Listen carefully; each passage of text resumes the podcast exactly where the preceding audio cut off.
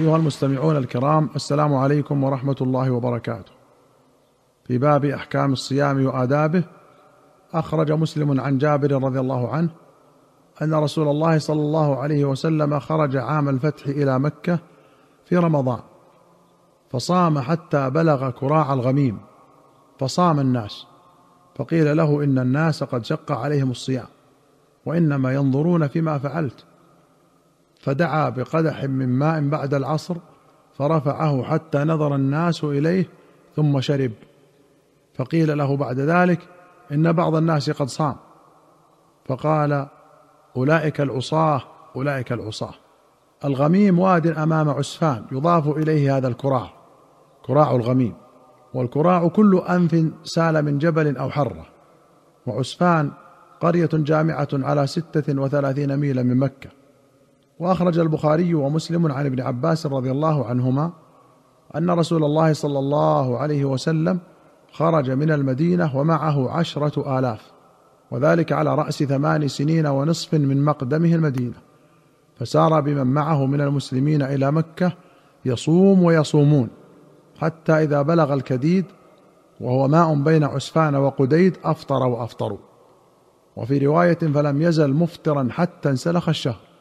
قال الزهري وإنما يؤخذ من أمر رسول الله صلى الله عليه وسلم الآخر فالآخر.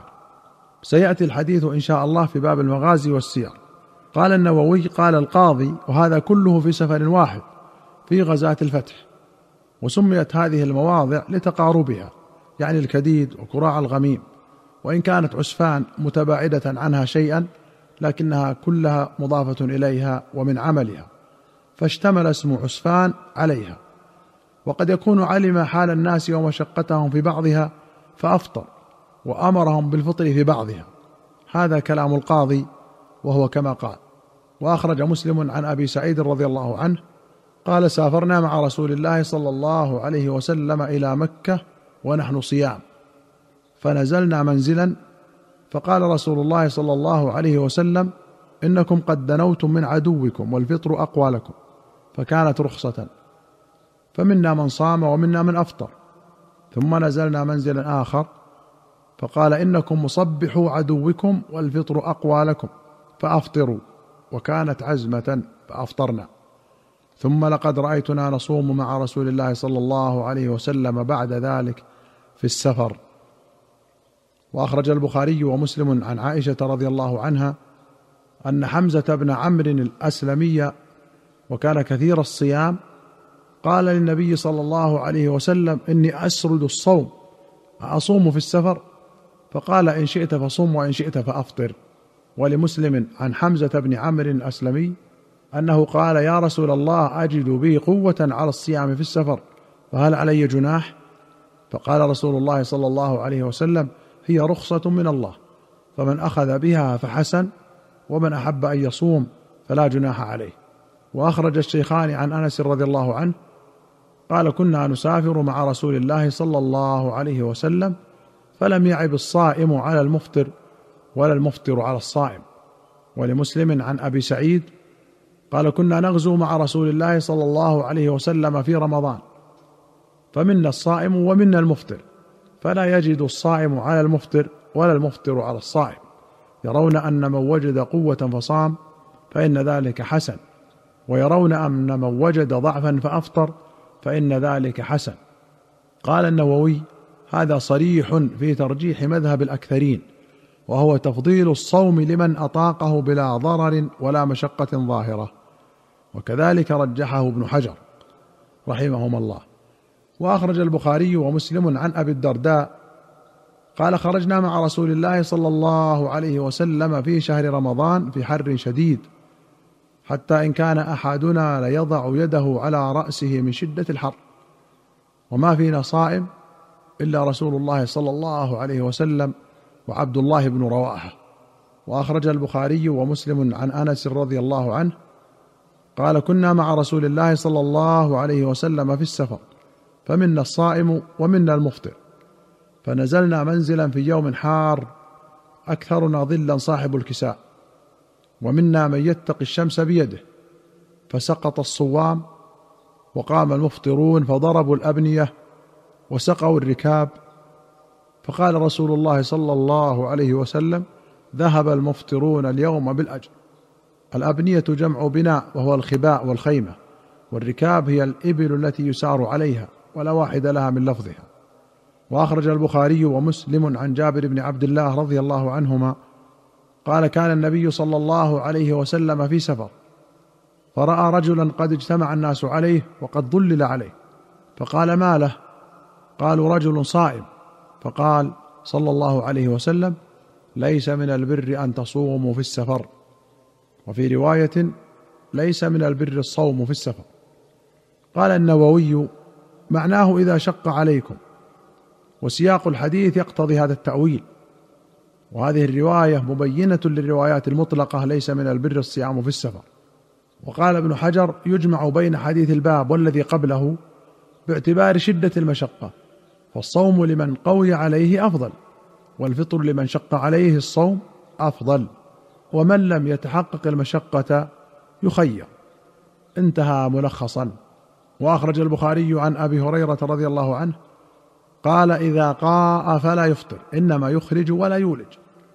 وأخرج أحمد وابن ماجة وأبو داود والنسائي وابن خزيمة وابن حبان بسند صحيح عن ثوبان رضي الله عنه مولى رسول الله صلى الله عليه وسلم أن نبي الله صلى الله عليه وسلم قال أفطر الحاجم والمحجوم.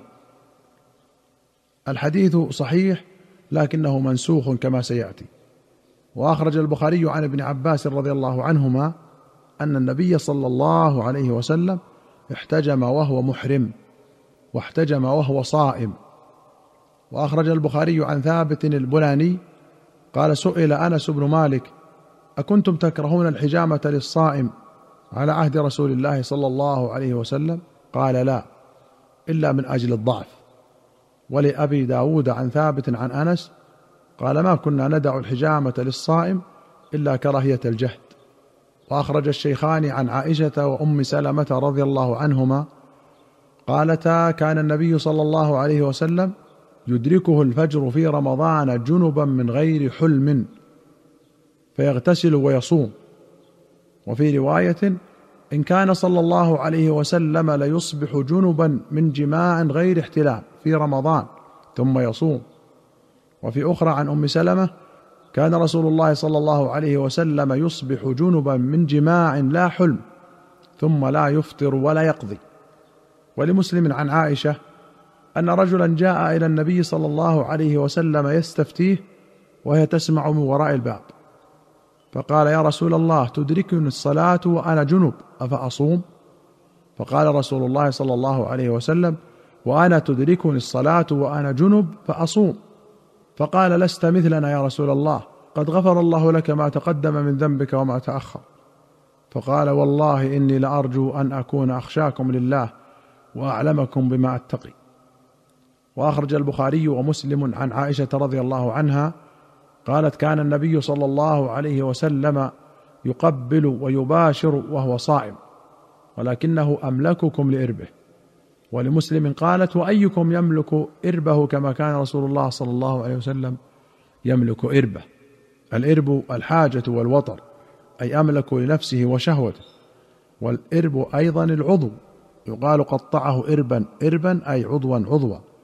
والمراد بالمباشرة هنا الملامسة والمداعبة. وأخرج مسلم عن عمر بن أبي سلمة ربيب النبي صلى الله عليه وسلم أنه سأل رسول الله صلى الله عليه وسلم أيقبل الصائم؟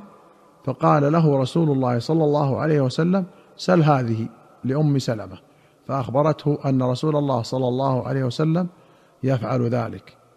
فقال يا رسول الله قد غفر الله لك ما تقدم من ذنبك وما تأخر.